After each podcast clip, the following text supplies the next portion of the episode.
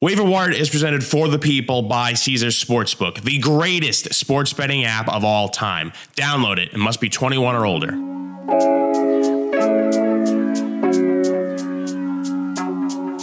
The number one overall fantasy football pick for this season is headed to the IR. And no, it's not Christian McCaffrey. It has been an absolutely brutal week for injuries. We're going to discuss all of that today on today's waiver wire. With me today, Eddie Murphy. I'm Jen Piacenti, and we've also got a really special guest for you guys. So uh, hang with us here. This is going to be a fun one. Eddie, how was your weekend? It was phenomenal. Uh, I mean, big wins in my fantasy league. And, you know, it's one of those wins, too, where you're early in the season, you're playing another tough team. You really want to see who the better of the two are. And I get the win. And there's like, Jen, there's just no better feeling than going into the Sunday night game, not even have to worry about the Sunday night football yes. or Monday night football mm-hmm. when the mm-hmm. when the win is locked up.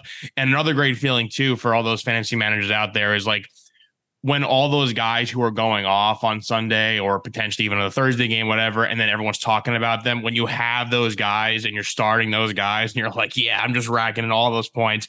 I had a great week there, but you did mention the injury to uh, to JJ there, and I might have jinxed it. Um, I was on oh. trendy. I'm on trendy oh. this week with um, oh. with Toby, our boss, and you know, great yeah. great week of stuff. Going to talk about playoff baseball. Going to talk about uh, the puck drop for NHL season. Obviously, football always.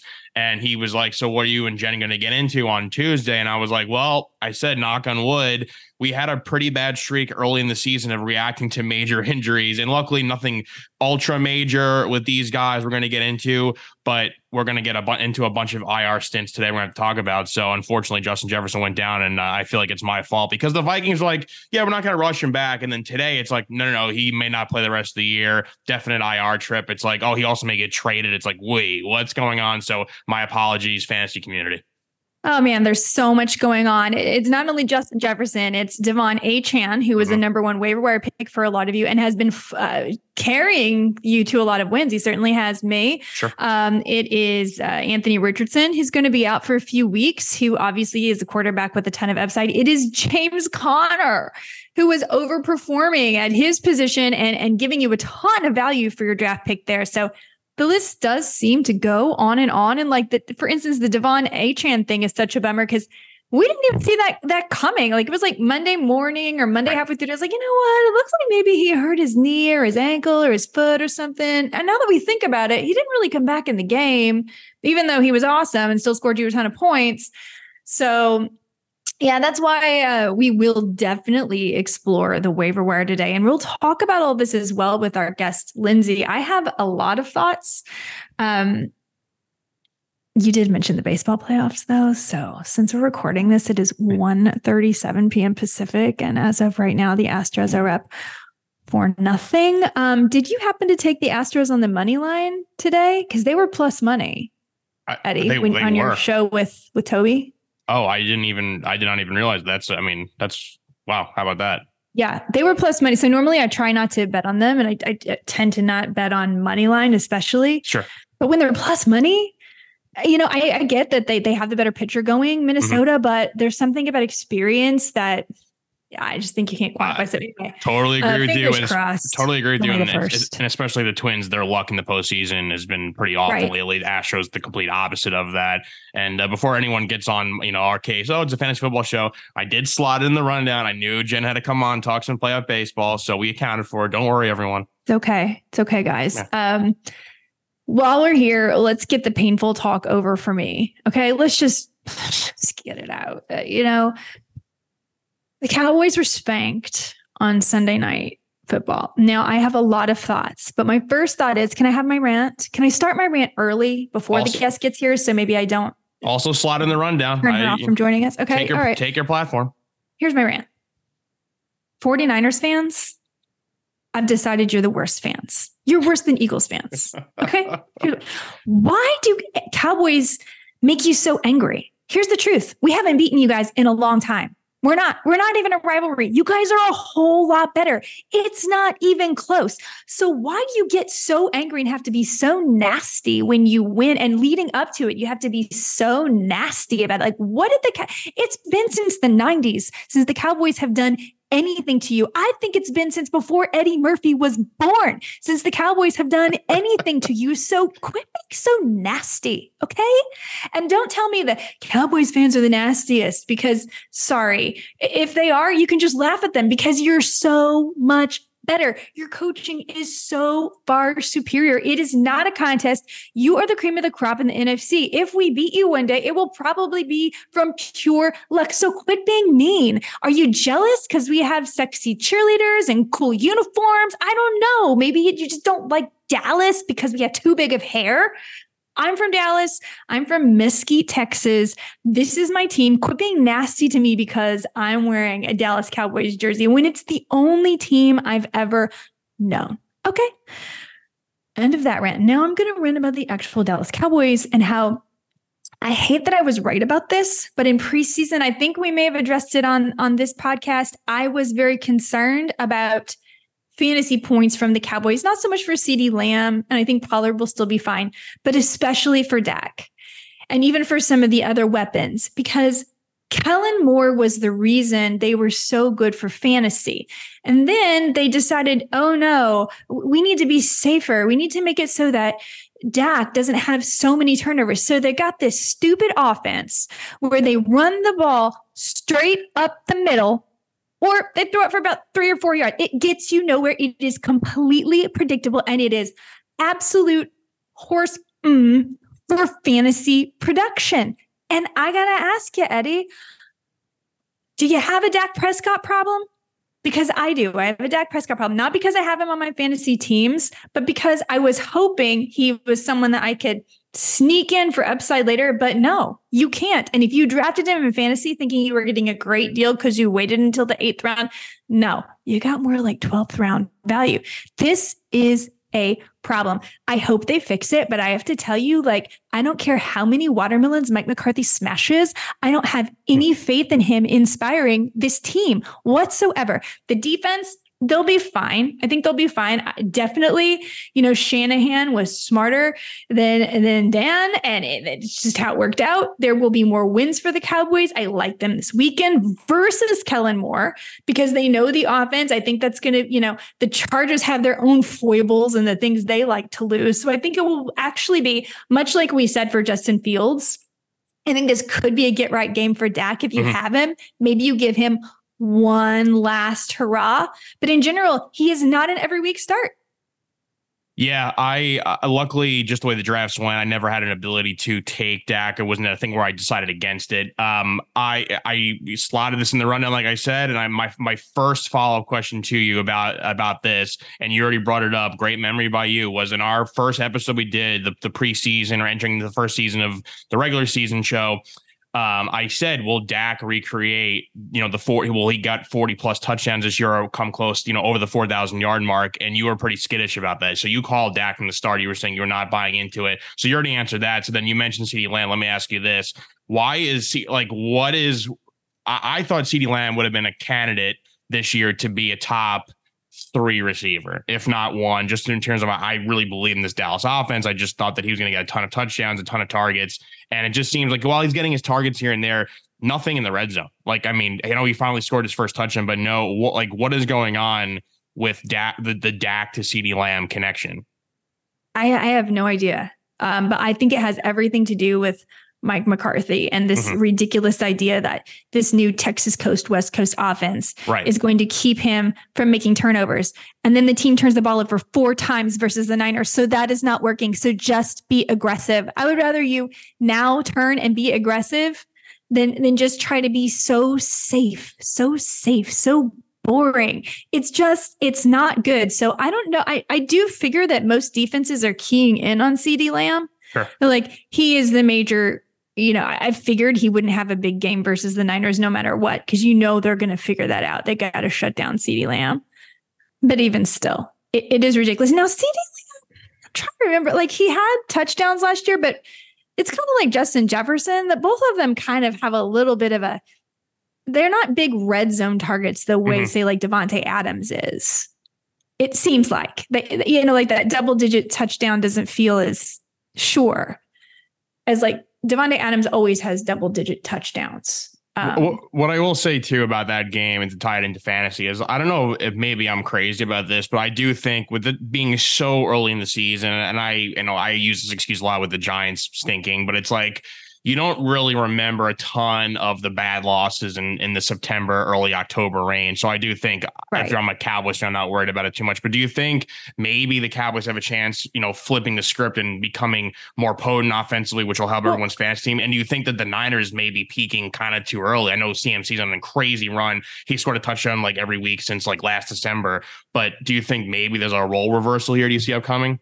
Well, so I'm not worried about the 49ers peaking too early because I mm think they're just that good. And unfortunately, they're also just that deep. So even if they suffer injuries, which right now, to your point, they are like 100% healthy, which is just making them unstoppable. There's no major injuries there. You know, if they lose a Christian McCaffrey, yeah, they'll go down a little, but they're still like, I know it's just Eli Mitchell. It's not that exciting. They'll mm-hmm. figure out a way they will figure it out because that's who they are. And Brock Purdy does look excellent in this system, and, and, you know they're gonna they're gonna be fine. The Cowboys, though, I do think yes that they do have a potential. I think maybe they did need a wake up call. Whether Mike sure. McCarthy got it or not, he stood up in front of the press and acted like he did. But they have got to. Do, it is the most boring team to watch right now. I mean, it, the defense is kind of fun to watch but other than that, it's like, okay, great. Dak made 14 straight completions without throwing an interception. Yay. And we moved the ball 32 yards. You know, like it's just like, who cares? And you're just continually running. You have no O line. I mean, this week we did have an O line, but you have no O line, and yet you're still running Tony Pollard just straight up the middle. He's not Ezekiel Elliott. You know, it's just, it's maddening. It's maddening. And for those of you that have Tony Pollard and and Dak Prescott. I mean, CeeDee Lamb's still okay. The more the concern is, is he just not going to pay back his draft day value. He'll still be fine. But yeah, there are questions as to whether he will pay back his draft day value. Okay, everybody, we'll be right back after this quick break. You know, when the conversation turns stampers, I always go with my number one as Caesars. Let's talk about them a little bit, shall we? Tickets to the game, merch, meals at iconic restaurants, stays at Caesars Palace. All this can be yours when you bet with Caesars Sportsbook. Win or lose, every bet earns rewards credits, which you can redeem across the empire. Now, if you haven't started yet, register using this code. Listen up Omaha Full, the word Omaha and the word full. And then you place your first bet up to $1,250. If you win, great. If you keep those winnings, but if you lose, you'll get your stake back as a bonus bet. 21 and over only. Offer valid and must be physically present in Arizona, Colorado, Illinois, Indiana, Iowa, Kansas, Louisiana, Massachusetts, Maryland, Michigan, New Jersey, New York, Ohio, Pennsylvania, Tennessee, Virginia, West Virginia, and Wyoming. New users and first $10 plus wager only. Must register with eligible promo code. Bet amount of qualifying wager. Returned only if wager is settled as a loss. Maximum bonus bet $1,250. Bonus bet expires 14 days after receipt. Tier credits and reward credits will be added to account within seven days after qualifying wager settles. See Caesars.com slash promos for full terms. Void where prohibited. Know when to stop before you start gambling problem. Arizona, call 1 800 next step. Colorado, Wyoming, Kansas, affiliated with Kansas Crossing Casino, call 1 800 522 4700. Indiana, call 1 800 9 with it. Iowa, call 1 800 bets off. Louisiana, call 1 877 770 stop. Licensed through Horseshoe, Bossier City, and Harrah's, New Orleans. Massachusetts, call 1 800 327 5050 or visit visit gamblinghelplinema.org. Michigan, call 1 800 270 7117. Illinois, Maryland, New Jersey, Tennessee, Virginia, West Virginia, Ohio, Pennsylvania, affiliated with Harrah's, Philadelphia. If you or someone you know has a gambling problem, crisis counseling and referral services can be accessed by calling 1 800 Gambler or West Virginia, 1 800 Gambler.net, New York, call 877 8 HOPE NY or text HOPE NY 467 369. When you need mealtime inspiration, it's worth shopping Kroger, where you'll find over 30,000 mouthwatering choices that excite your inner foodie. And no matter what tasty choice you make, you'll enjoy our everyday low prices, plus extra ways to save, like digital coupons worth over $600 each week. You can also save up to $1 off per gallon at the pump with fuel points. More savings and more inspiring flavors make shopping Kroger worth it every time. Kroger, fresh for everyone. Fuel restrictions apply. But enough about the Cowboys and the Cowboys offense. Uh, I want to bring in our very special guest today, Lindsay Rhodes, the host of Fantasy Dirt on SiriusXM Monday through Friday. two to four Eastern. Is that right, Lindsay? One to three. One to you You're asking me to do math here. I know. See, three I- me too. yeah. That's why I was like, what is it?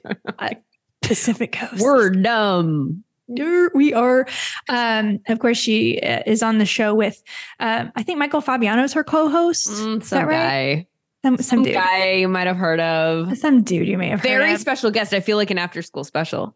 And I Oh like my God, I hope you're not an after school special. today was an after school special uh, in like, you know, dramatic fantasy days. Okay, it is so dramatic, and I'm really glad you're here for it because as soon as we got this news, I was like, well, I guess I know what we have to start with talking about. And of course, what we have to start with talking about is the number one pick in fantasy football. Not Christian McCaffrey, mind you. No. No, Christian McCaffrey He's is now headed to the IR. So um, it's you know at least four weeks with no Justin Jefferson. Um, Lindsay, you're okay. Let's fantasy reaction here. Okay. I mean, yeah, There's it's so bad. much. It's bad. It- it's not even so. In addition to Justin Jefferson, I think the thing that makes this bad is like not only the number one pick, but also the guy that if you went zero RB and you still got like picked up off of waivers maybe and saved your season at running back, De'Von Achane, the star at the running back this year, the Oops. breakout candidate. Oh, he's going to IR probably too. And then And oh, James if James Conner, too. if James Conner was saving you, if you did that zero RB thing, then bye to him too. And then what, Anthony Richardson? Did you like that late round fantasy pick at quarterback who was just going to like take you to the promised land with the most fantasy points per drop back slash opportunity? Um, no, he's probably not going to be available to you for a while, e, while either. This is like it's it's been an all-time bad day in fantasy for me. I don't have that much Justin Jefferson. I have him in one league. I only had the number one overall pick in one league. Um, so and, and luckily, I think honestly, I think he's easier to replace than Achane or Connor because there are just Mhm. other wide receivers out there. And you probably went heavy at wide receiver if you, I mean, maybe not, but I, I think a lot of us were going, you know, um, pretty big at wide receiver and then doing the zero RB thing this year. And so if you have Justin Jefferson, there's a chance that you did that. And maybe you have other guys to go to. It's a huge, huge loss, certainly. Mm-hmm. Um, but I mean, I think the question about how you fill the hole left behind by Achane and Connor is is a much more complicated question to answer. You know, you probably have other wide receivers on your bench. Um, You probably or- do. I got to tell you, if you go to the waiver right right now, it's thin at wide receiver. I think everybody's first pivot right now is like KJ Osborne, Osborne. because it seems like he's the guy. But but I want to I want to look at it a different way, Lindsay, and see what Uh-huh. you're thinking, because you were just talking about running backs. Could Cam Akers get a bump here? Oh gosh, please don't do that. Um, I mean, uh, look, I didn't draft a single share of Cam Akers because I didn't like the situation in Los Angeles for him, and that turned out to be a gut feeling that Right. was correct, right? Um, I don't, I don't want him involved there. because then then I think we kind of like what does that really do to his fantasy value if he's sharing a backfield with Madison and Madison already doesn't have much fantasy value as it is. I mean, his volume is already awful. What was it this past week? Hold on, I have it written down actually. Um, as a guy that we need to start thinking about taking out of our lineups, 10 touches. That was less than uh, Chuba Hubbard, Jaylen Warren, Jordan Mason off the bench, Eric Gray. Uh, well, that quick, happens when the Niners get to start for, resting their starters. casual fans, and uh, Emari Demercado, who came oh, in. Imari after the Di injury. Mercado, uh, possibly a, a number one target for some people this weekend who we do now know that James Conner will also be going on the IR. That's the But- latest. But back to the Vikings, the thing, Yeah. to your point, I don't know. Like KJ Osborne definitely gets a bump, right? He I mean- becomes a playable guy Yeah. in a way that he wasn't before. And we mm-hmm. know that he can play to a degree. You know, he has, he did down the stretch last year. He put up some fantasy points. I kind of look at it though, and Fabs and I talked about this on Fantasy Dirt. He said, I, he, that he definitely wanted him in and that Jordan Addison was going to get a bump because this is a volume passing offense. My point is, I think it was a volume passing offense because they had uh, Justin Jefferson, right? Like, and when you take him out of the offense, now you're looking at the pieces and okay, so it's Kirk Cousins. Well, Kirk Cousins is an above average quarterback, but like to the degree where you're like, put the ball in his hands, just got to keep him throwing it. I don't think anyone feels that way. So now you have Jordan Addison and KJ Osborne. Like, I'm just trying to figure out who is the offense that I can compare them to and do I want exposure to it at all? Like, is that one I have to chase? I don't know. I kind of think that there are probably some wide receivers on my bench that I actually just might like the situation more. I definitely think that's that's possible. That I mean, even like Josh Downs might be more interesting right now with Gardner Minshew. With Gardner, right? yeah, with he's Gardner available. who likes to throw the ball to him. Josh Palmer, if he's available, I know that's that's fewer, you know, leagues, but I, I think TJ Hockenson's also going to be great for those of you who drafted TJ Hockenson here. But to your point, yes. because you don't want to put the ball necessarily in Kirk Cousins' hands as much, I, this is why I'm like, I know this sounds so gross, but those of you who have Cam Akers, I would not drop him. I would not drop him because I think he's going to pick up a few more targets, a few more screens, and they are going to have to run the ball more. So I'm just wondering if down the stretch, you know, he knows Kevin O'Connell's offense, if we're going to just see a little bit more. I'm not excited about Cam Akers, but when I think about like running backs way down the list, because that's where we're going now, yeah. and I think about who should I play for upside? Jaylen Warren, maybe Cam Akers. These are people that seem like if you're really, really caught, maybe down the stretch. Because the other, of course, running back I think you need to target is Roschon Johnson, but yeah. maybe he's too if rostered. he's healthy. Uh, if he's healthy, but he'll only be out. I mean, Khalil Herbert's going to be out for multiple weeks. I think God, Roschon what? Johnson played on Thursday. I think he'll probably play Sunday, even if he doesn't. He'll, I think he's the long term ad. D'Onta Foreman, like he's been a healthy scratch yeah. for four games this year. You, I mean, but if an opportunity arises for him, I think D'Onta Foreman has also proven that he can get it done. Like, I don't think he's a bad running back. I just don't think he's an exciting running back. He's a guy that if you give him the ball and enough carries, he'll probably put up some fantasy points for you. Um, so I don't, I don't hate that idea as long as it lo- looks like informationally we're moving in a direction where the other running backs aren't going to be available, and he makes sense. Um, I think so. He's rostered in too many leagues to actually, you know, warrant a mention based on most people's parameters. But Jaleel McLaughlin's only rostered in like 50% of leagues. Right. So he might right. actually be available in your league. And to me, that's the guy to target here if we're talking about upside, because I just think it makes sense for them to work him into the offense more. Now, I also have said that about Marvin Mims, and Sean Payton doesn't necessarily agree. right. Um, so, but but he's a guy who, I mean, Javonte Williams, we we liked him going into the year to a degree. We were worried about him coming off the injury. Jaleel McLaughlin has 20 fewer touches than Javonte does this season and 17 more yards. So all of our expectations for Javonte, just put him into Jaleel and then put him on the field. And then and let Samaj P. Ryan ruin it for you. I mean, to a degree, but but even then, Jaleel McLaughlin with Samaje Perine having a pretty good week and getting a lot yeah, more opportunity than he yeah. normally does. Jaleel will still RB7 with, you know, almost 18 fantasy points. So I think we'll take that. The guy keeps putting up, what was it, like 10 yards a carry and 10 yards uh, reception last week. This week it's 7.6 yards per carry on nine carries. Like he just, his problem is just volume in that he's not getting the volume, but he's crushing it when he gets the ball in his hands. So for me, if I'm looking for guys that I want to pick up off the waiver wire, I'm looking for ascending guys, guys that might outplay their expectations. And some of these guys are just going to step into a situation where you're like, well, here's an opportunity. And Jaleel is like a guy where I think there's some opportunity in front of him. And I think there's untapped potential. We don't know how good he's going to be. You know, maybe he turns into the next De'Von Achane or something like that because there's an athleticism that that uh, that he clearly has and an ability to have success and we haven't seen what it looks like when that meets volume and so i think i kind of like the idea of that i also like Tyjae Spears as a guy that i don't necessarily if i if i'm not in a position where i have to put somebody in the lineup right this week right then i like i like these two guys because he's a guy who's kind of um, moving into a committee with Derrick Henry. I don't think he's going to surpass Derrick Henry and take the volume of the touches away from him. But I mean, he's he's they're throwing him the ball. And if Derrick Henry gets hurt and that becomes his backfield, and I don't want that to happen, knocking on things right now. But if that were to happen, then this is a guy I want to have rostered. Well, actually, I think like next week when there's like however many teams on in a week like that, I think Tyjae Tyjae is already teams. a flex play. Is it? Because he has the offensive Wait. ability to still give you that.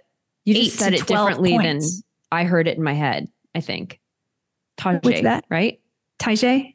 Tyjae. T Y the Y more than I say the Y. Okay, I'm just gonna have to revisit this. I don't know. Maybe I don't know. I don't know. I'm not, definitely not an expert.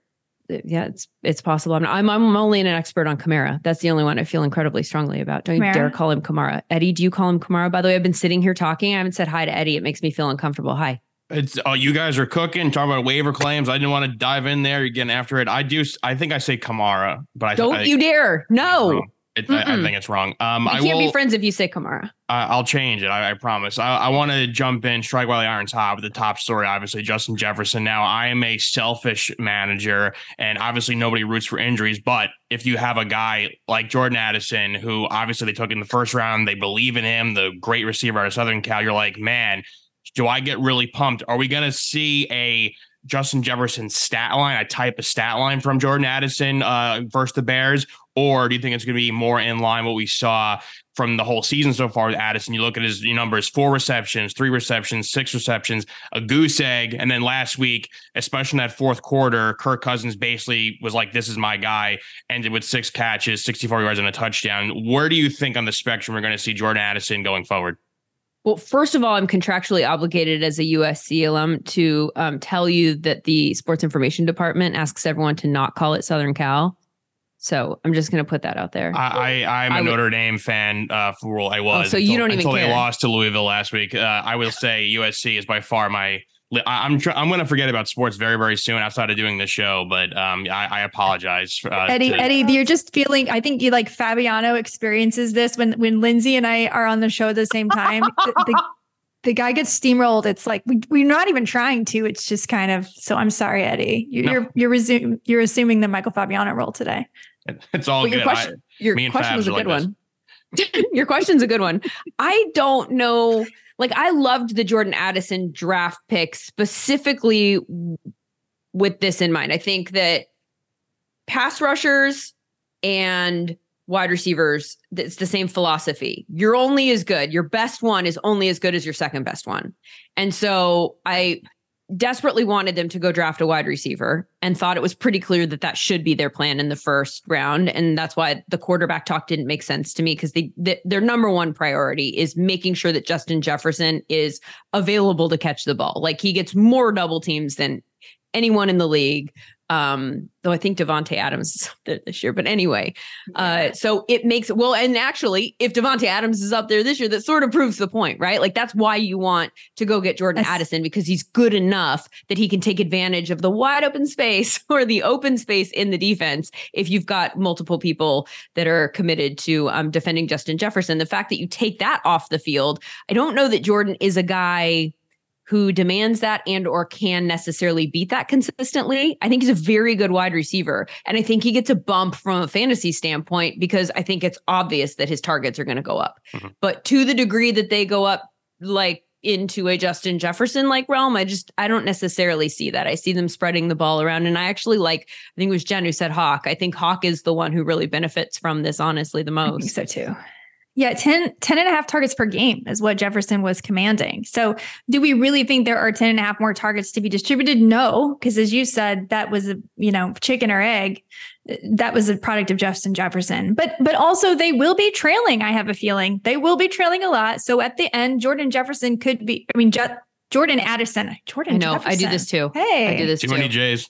All of them. Too many. Um, Jordan Addison probably will, you know, pop off for you in certain So games. to your point about them trailing, though, I think that that's actually an interesting. And I know Adam Schefter tweeted like the unspoken thing or the unwritten thing or whatever he was. I was like, well, you're speaking it now. Like here we are talking about it.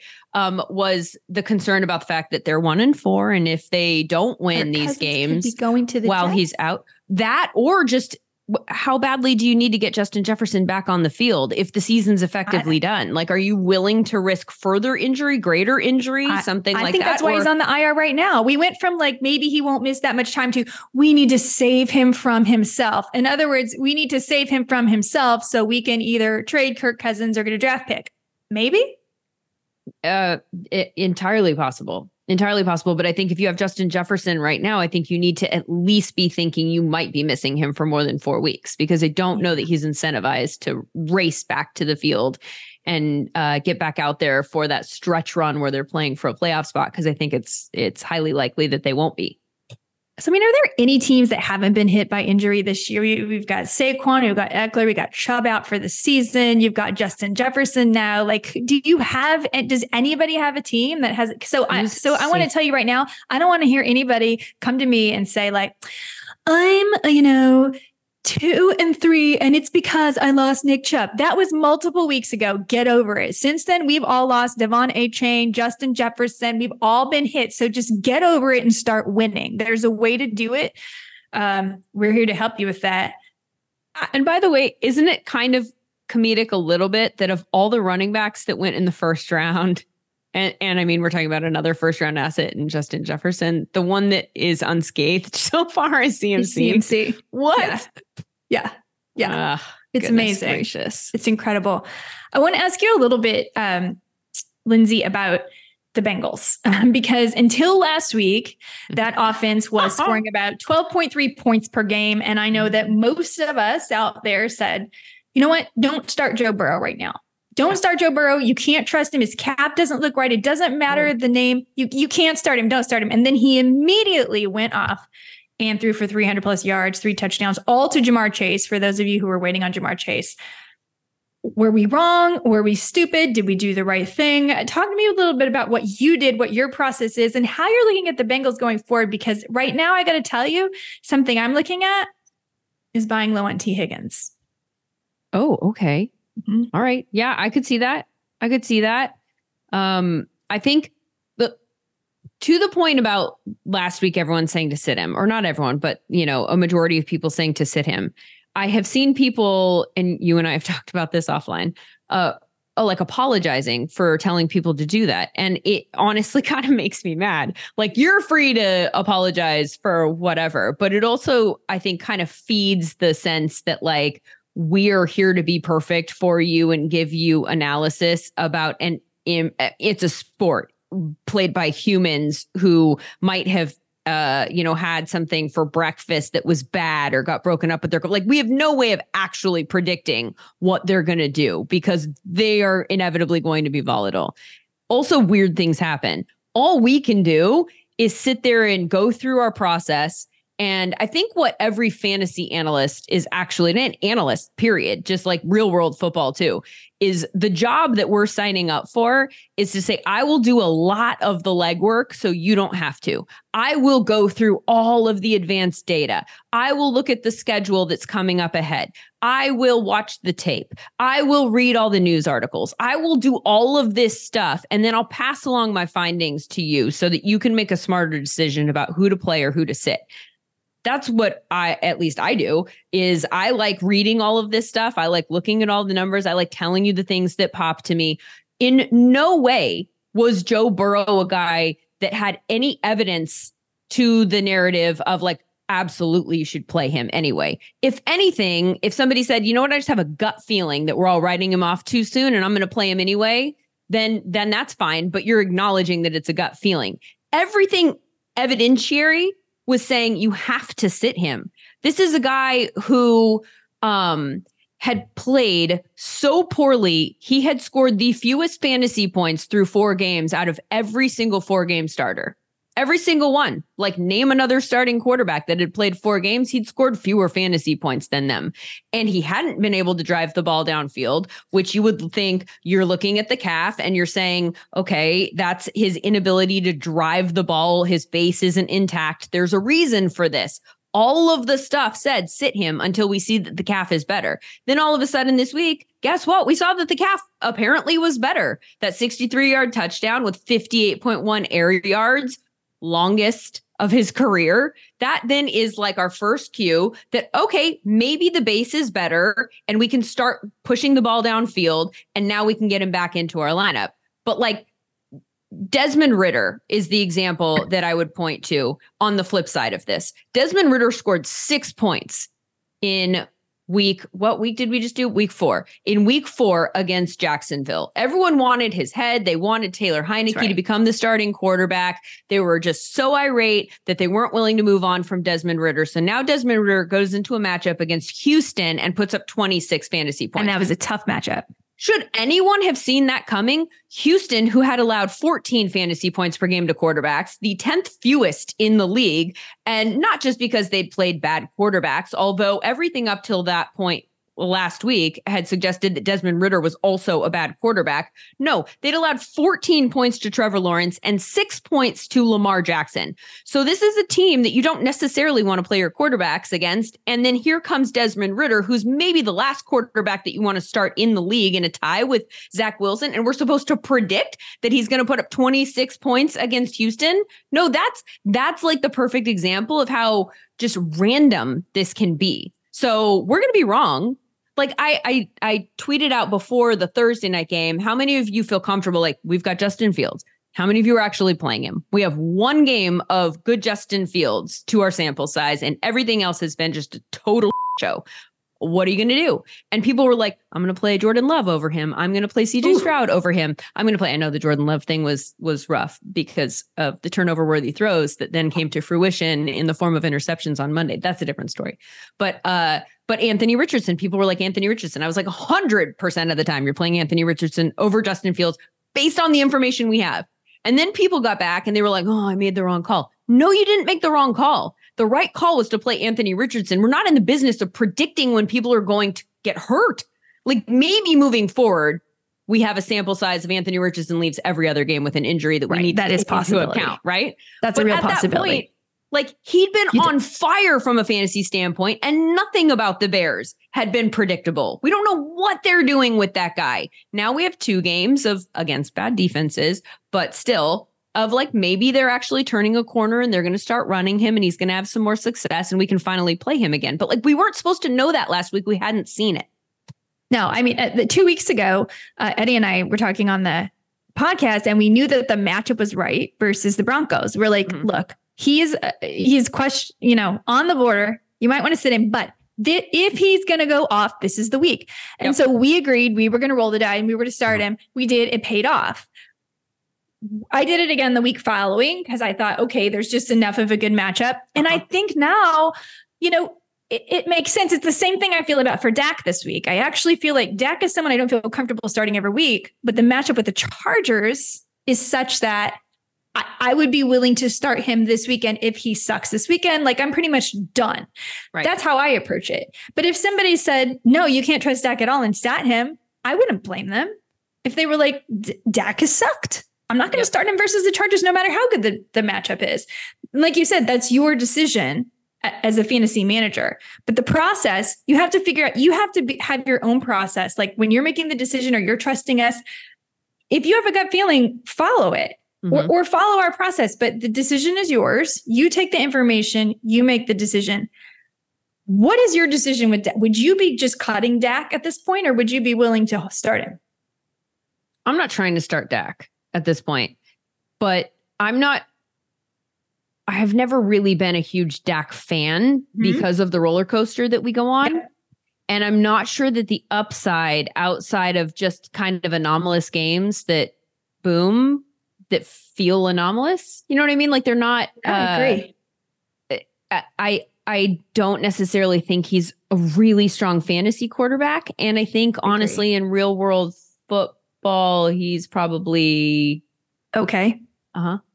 Mm-hmm. Yeah, I agree. I mean, I don't want to wade into that whole fire. No, I mean, but I agree. Keg. I mean, like Fabiano had and I had this debate before the season where we did this whole video is is Dak a top 10 fantasy quarterback? And I said no.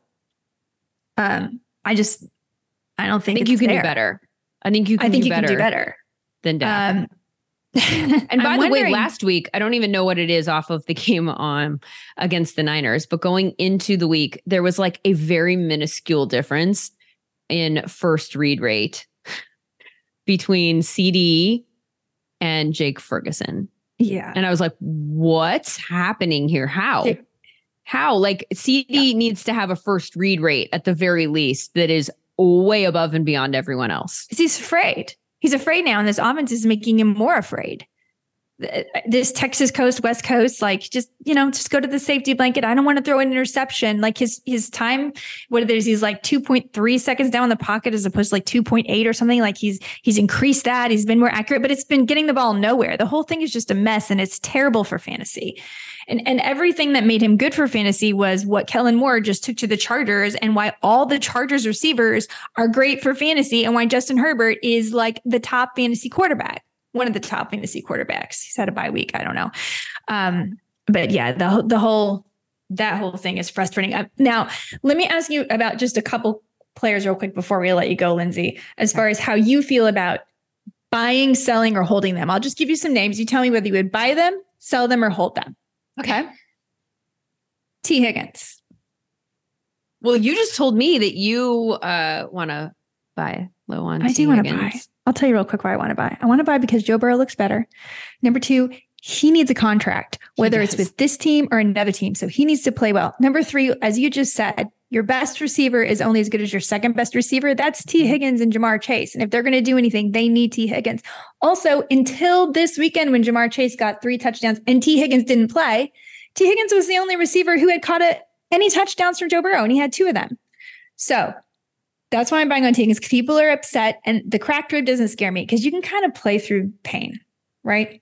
I'm not not too worried. I mean, he might be a little slow, but I feel like people are really frustrated and might let him well, go. he needs to play through pain, to your point about needing to earn a big contract. So. He has to. It's the same thing as like with Kyle Tucker for the Astros or with like, you know, I I will try not to do cross sport references. Hold on. Wait, let me check on the Well, they're gonna go over my head anyway. Still four to nothing. nod and Astros. go, Oh yeah. Yeah, okay. Kyle Tucker. Um we have playoff baseball right now, and I'm like a little distracted. I'm sorry. Uh, okay, Zack Moss. What would you do with Zack Moss? Buy, sell, hold.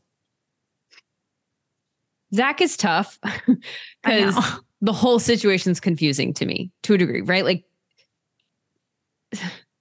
Zack Moss has played so great this year that it just makes the whole Colts process confusing. Like, yep. why did you pay him now? well, if you if you were going to pay him a near top of market, my I would imagine that his number came down to a degree, and they finally just fell into the number that they were comfortable playing pay, paying. But I mean, now they need him less than they needed him a few weeks ago because Zack Moss has proven that he can get the job done. Like he's playing fine, and mm-hmm. we saw that this past week. Like they activate yeah. Jonathan so Taylor, weird. and the whole crowd's like, "Yeah, like as he runs on the field and he's blowing kisses, and Zack Moss is like, I'm a this up. And I love Zack Moss crushing the way that he did. I love the it. Titans. Totally. The Titans. Against the Titans. It a team like, that we've told everyone, like even Jonathan Taylor, we're like, so he's coming back and he's going to have a, a, you know, they're going to ease him in and it's the Titans and the Titans are scary. You sit your running backs against the Titans. This dude did not sit and he rushed for 7.2 per pop. Like what? against the Titans. And I don't know if he's any good, but I mean, he's getting it done. so, like, obviously, he's good at something and it's working for them.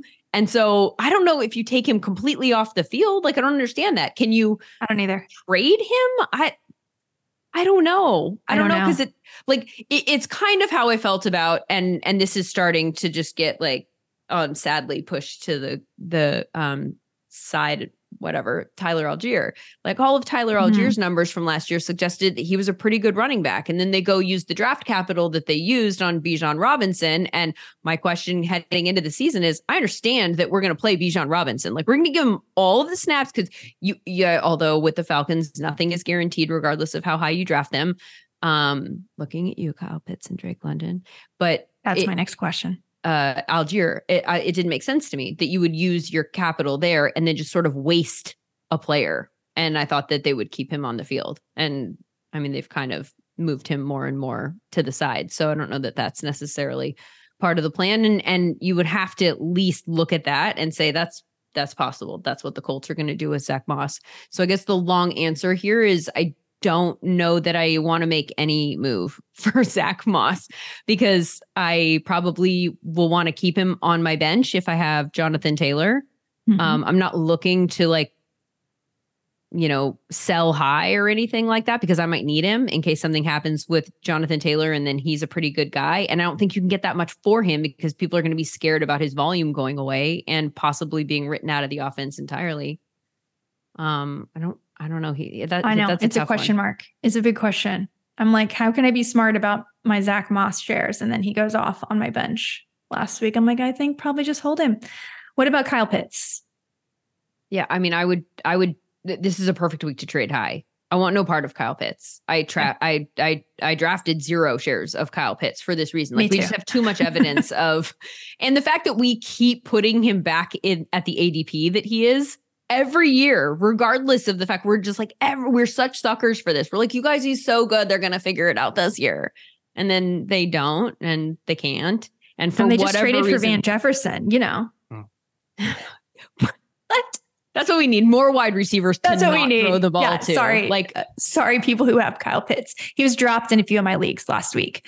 So I am considering picking him up on places where I have a long bench, even for like a bye week, but I'm not going to pay anything for him. It would just be a waiver ad. I mean, Jonnu Smith is putting up I fantasy know. numbers. Jonathan Johnny Smith, but that but that's because the way that they're using him is like Kyle Pitts. They're using him like he's a wide receiver. His Right. A dot is much bigger than Right. uh Jonnu Smith's, for instance. And so Jonnu Smith's getting all of those check down throws that are high percentage and easy to complete. And then Desmond Ridder's taking shots downfield at lower percentage uh plays. They're going to Kyle Pitts. And so his catchable target rate is like historically Right. low. Low. And yeah. so you just you can't trust that. It's going to hit every once in a while, but it's not going to hit just as frequently as it hits and you're never going to know when it's coming. So I don't really want that because it's unpredictable. So since he's coming off a good game, if you could find anyone in your league to take him off your hands and you get something in return, uh, then good luck. I think you should try. Um, I don't think that you're going to find many people who are going to fall for that. Uh, the other one that I think is fool's gold this week at the tight end position is Dalton Schultz, because Dalton Schultz actually was a big part of the Texans offense. But I think people who casually look at the fantasy points, and we always say don't chase the points, chase the production and all that kind of stuff. I- I mean, you might even look at a deeper metric and find that the production looks good from last week. It's because of the wide receiver injuries. You saw Tank Dell leave the game with the concussion um, when he sacrificed his head in order to make the catch and then walked off the field. Love Did you see that video where he's like, I did it. I I, caught him. it. It's a catch. I love um. I love Tank Dell too. I can't, I can't quit Tank Dell. I- um, I love him. but you also saw uh, Robert Woods leave the game for a little bit and then he went back in the game. So I think Dalton Schultz's number is completely tied to the fact that the wide receivers were just a revolving door and they needed somebody to get on the field. I don't think it's part of their plan moving forward, especially now that Noah Brown, Brown is going to come back. Uh-huh. And then that muddies the whole situation because You that's got how Tank, Jr. there. You got you Yeah. got lots of targets. Um, Last one, Eddie. I'll ask you first. Darren Waller. I, I knew you were going to do that. I knew he was on the rundown. Um, my take on Waller is, and I know the Giants are bringing Lyle Collins in today for a visit. They're sending a bunch of guys in the practice squad. I mean, when Andrew Thomas comes back and the offensive line is a smidge better, um, their center John Michael Schmitz as well.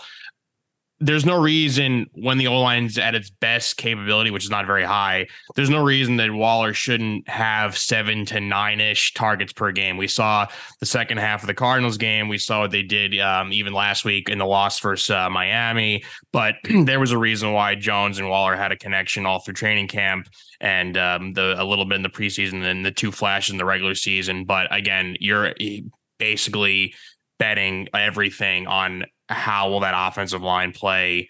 Um, which is a weird thing to say. I don't think we've ever seen how a tight end performs based on the offensive line, but that's exactly what it is with the Giants. So that's basically my take. Offensive line healthy, he'll be in the seven to nine target range. So I I say things will get better. I would I would hold on to him just because of the position he's playing. It's not very great. and then Would monitor the O line injuries and then monitor Daniel Jones's neck injury. That too. And, yeah. Uh, and then monitor how squeaky that particular wheel has been all week. That's what we learned Oh this my past God. week is that yeah, let's talk about Devonta gets- Smith. Does Devonta Smith need to squeak? I mean, it didn't hurt in Goedert's case, right? Like Yeah. uh, all it worked in AJ Brown's Goedert, case too. all the ta- all the um talk about Waller with just what one target or something in the first three quarters last week, and him being disappointed. Boom, eleven targets this week, fixed it. Yeah. for Yeah. the time being. Yeah. Fantasy football is fun, you guys.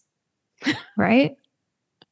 I have I have one one league, and I'm sure there's more where I have zero running backs I can play this week. Oh my god! because. Achane got hurt. Aaron Jones, who's already hurt, is on a buy. Uh, Jaylen Warren is also on a buy. Like I literally just looked at it and I have to pull off a trade. So Wow. um Is it a Yeah. league I'm in? No, No. it's not. Would you We deal with me um, in a fair way with that? I always deal in a fair way. I usually Babs just say doesn't. no. I know. I know. Well, let me ask you this question because I actually Okay. think that this is an interesting question that's come of this. So, starting right now, based on the information that we have, but not just looking at fantasy points, just like what those fantasy points have meant to this point. If you were redrafting for the rest of the season starting Mhm. right now, who are the top five running backs that you want? Obviously, Christian McCaffrey, Mm-hmm. Um, David Montgomery, Uh, he's in my top five too. Totally. Eck um, coming back. I'm trying to. Th- I'm trying to think right now. I probably Ken Walker Jr. I'm probably still going to go with Pollard here. Bijan. Oh, Bijan. Mm-hmm. Bijan. I mean, it's hard to say that it's not Ekeler or Saquon, but we just haven't seen anything from them. And you know, if if we're retro drafting, I know I'm now going to miss four weeks from them. so I don't know. I mean, Well, David we're not retro drafting because the reason I'm asking is for trade purposes. So, like, if I'm targeting someone, who are the people that you actually want? Like, let's say you have a very high end wide receiver that you have the space you could potentially move and like go get. Like, who do you want? I want to get David Montgomery. at running back. I think that's a good one. I do because, and I think we were all foolish to think that, and it actually bothered me that people were like, oh no, they're going to use Jahmyr Gibbs. Like, I like Jahmyr Gibbs, but like, and I understand it's the same reasoning as people saying uh, Bijan and Allgeier, right? Mhm. But, And Jonathan Taylor over Zack to a degree. but the difference right? is here's the difference. Did you guys forget that Jamal Williams Yeah. had a role where even if he just took over just the red zone work of Jamal Williams, David Montgomery is going to way outperform his draft day, uh, you know, ADP. So did we think it'd be quite this good? No, but we also wonder, I mean, like we know the Chicago Bears have a problem offensively. So, you know, maybe just moving him over. So, I mean, David Montgomery is, he's good. And I never thought I would say that. I put a trade proposal in for in that league for Kenneth Walker.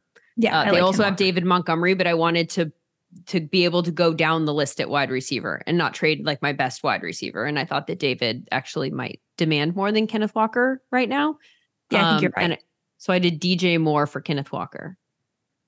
All right. Do we think that that's fair? I think that's fair. We, Mhm. I mean, it's a good time for you to see you're selling high on DJ Moore. You don't think he's going to have another it's three not that? I don't have room for him. I have so many. Not room for him. This is this is league where clearly I went in all in on wide receivers because my running backs suck. Yeah. So uh, I have AJ Brown, I have Puka, I have Terry McLaurin, I have DJ Moore. Like I have I have a lot of wide receivers that I don't have space to get into the lineup. So Yeah. um, this Well, and the thing is, that's what's happening is that running backs are in such short supply that you do have to give up a slightly better, you know, some you have to have those stacked wide receivers. So if if you did do the zero RB strategy or you're strapped at running back, getting those really elite wide receivers still helps you because you actually have trade capital. Yeah. So good on you. Eddie, by the So- way, this is how uh, Jen and I went to Vegas recently for a fantasy draft, and this is how the dinner went. This is like this is a hundred percent our table.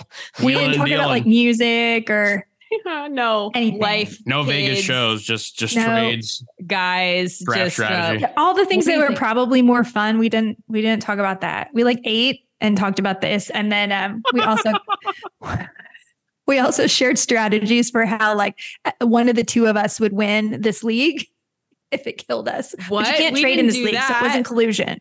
we did not collude. We did not collude. We did not collude. We just talked about like, you know, rules and, and things that may not other people may not have read that we might be able to take advantage of in a fair way because we read the rules, not in an unfair way. That's all I'm going to say. Jen- Jen's my girl. All right, Lindsay, it's been awesome having you. Thank you for joining us and being so generous with your time. We said we are going to keep you 20 minutes. I think we kept you the whole podcast. So thanks for helping me not have to work very hard today, too. Thank you for having me. Be sure you turn into Fantasy Doe. Where else can people find you, Lindsay? Um, on Twitter at Lindsay underscore Rhodes, uh, Instagram Lindsay Rhodes NFL. I never post there. that's a different that's a different podcast episode about Instagram. But anyway, yeah. Maybe we'll have you back later. Thank you guys. Thank you. Okay, everybody. We'll be right back after this quick break.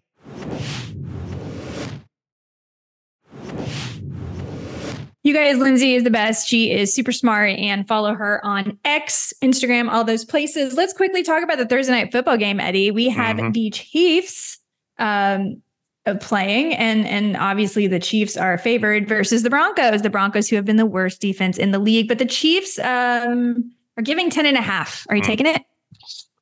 I I am. I'm, I'm gonna I'm gonna lay the points of the Chiefs because I think the Broncos are about to implode. Um, and you know what? Another fun um buy, sell, hold. Uh, we could do Jerry Jeudy, Courtland Sutton, like if you had these guys in your roster, you're like, I'm holding them because they're going to get moved, but do they get moved to better teams? I have a feeling that like the blow up Payton had with Russell Wilson, who was okay, obviously the terrible fumble at the end of that game versus the Jets, but um, I could see things going really, really bad for them. And it just, it's a weird spot for Denver because you're spending so much money on Russell Wilson, but I feel like they have to go through a full rebuild. This is the defense that was supposed to be great, and I don't see it happening. And I, the player prop I like because I just don't believe in this team is I like Patrick Mahomes over two and a half touchdowns was plus 123. So you're getting plus money. I know it's a high amount, but I could see Mahomes just going off like four touchdowns first half. They're like, mm-hmm. All right, mm-hmm. they bench him later on in the game. Like it just like there's a, there's a lot of bad teams in the NFL right now. And the Broncos are certainly near the top of that list of like a lifeless team. They're just fighting with each other. They have a lot of guys in the trading block.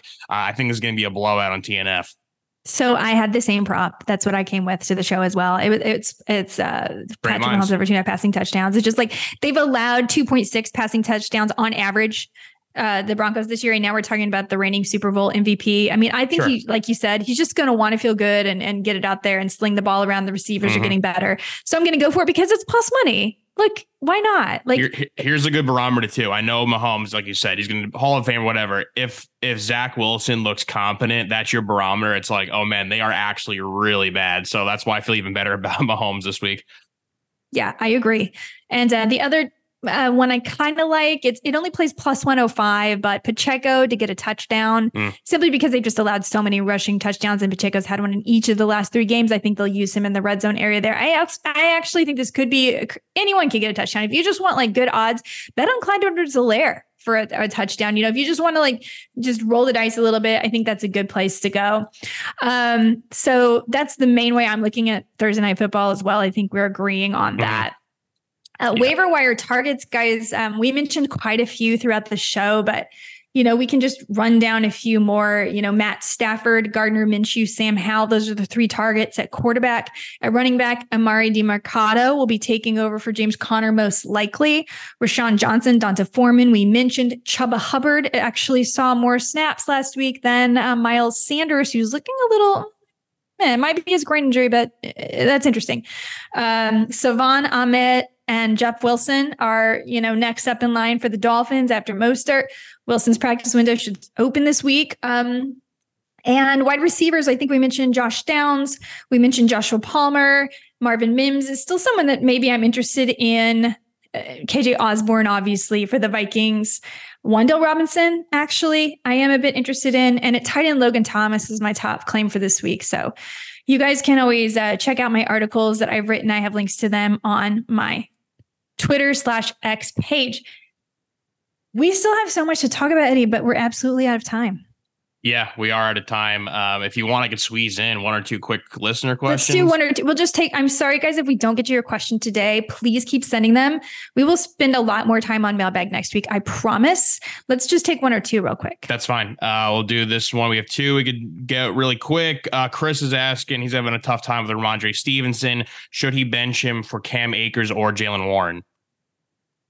Well, you can't bench him for Jaylen Warren this bye, week, obviously, yeah. because Warren's on bye. So you probably have to stick with Rhamondre Stevenson. And I understand your concern because Zeke actually looks like he's having a much bigger part in this run game than we originally predicted. Um, and it's just bad right now for the Patriots. They're just bad. So you can, you can, if you just want to take an upside shot. Cam Akers, as I mentioned, I'm a little bit interested in um in what might happen in Minnesota and I think that he may benefit a bit from Justin Jefferson's absence because he's a he's a weapon uh, of some sort that they can figure out how to use. So if you're just looking for upside if you're going to lose anyway, you're not going to get any kind of upside right now from Rhamondre Stevenson. Sure, why not? If you're sure you're going to lose, if you're projected to lose, play Cam Akers. And uh, to round of the show, a question from Nick uh, asking a defense question. Uh, he's in the league with IDPs. Should you rotate those players based on their opponent, or is that just way too unpredictable?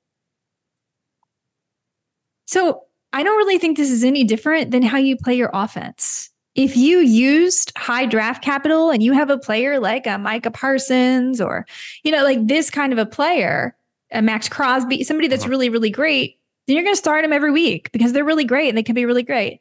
The ones that you waited longer to draft, you're going to do it based on matchup, the same way you do with wide receivers or running backs. So I would say I would treat it no differently.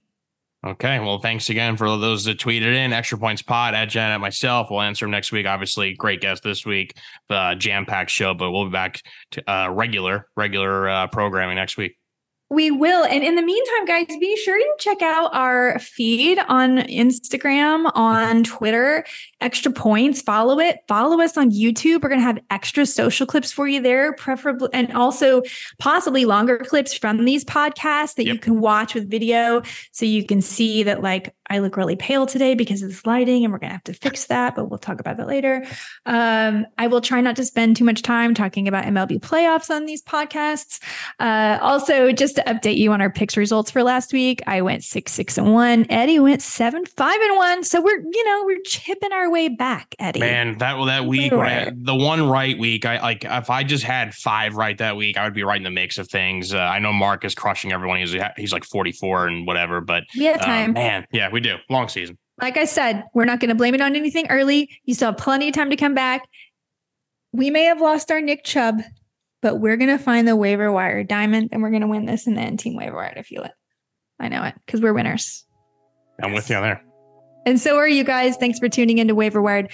We'll be back next week with another jam packed episode. Enjoy the football this weekend.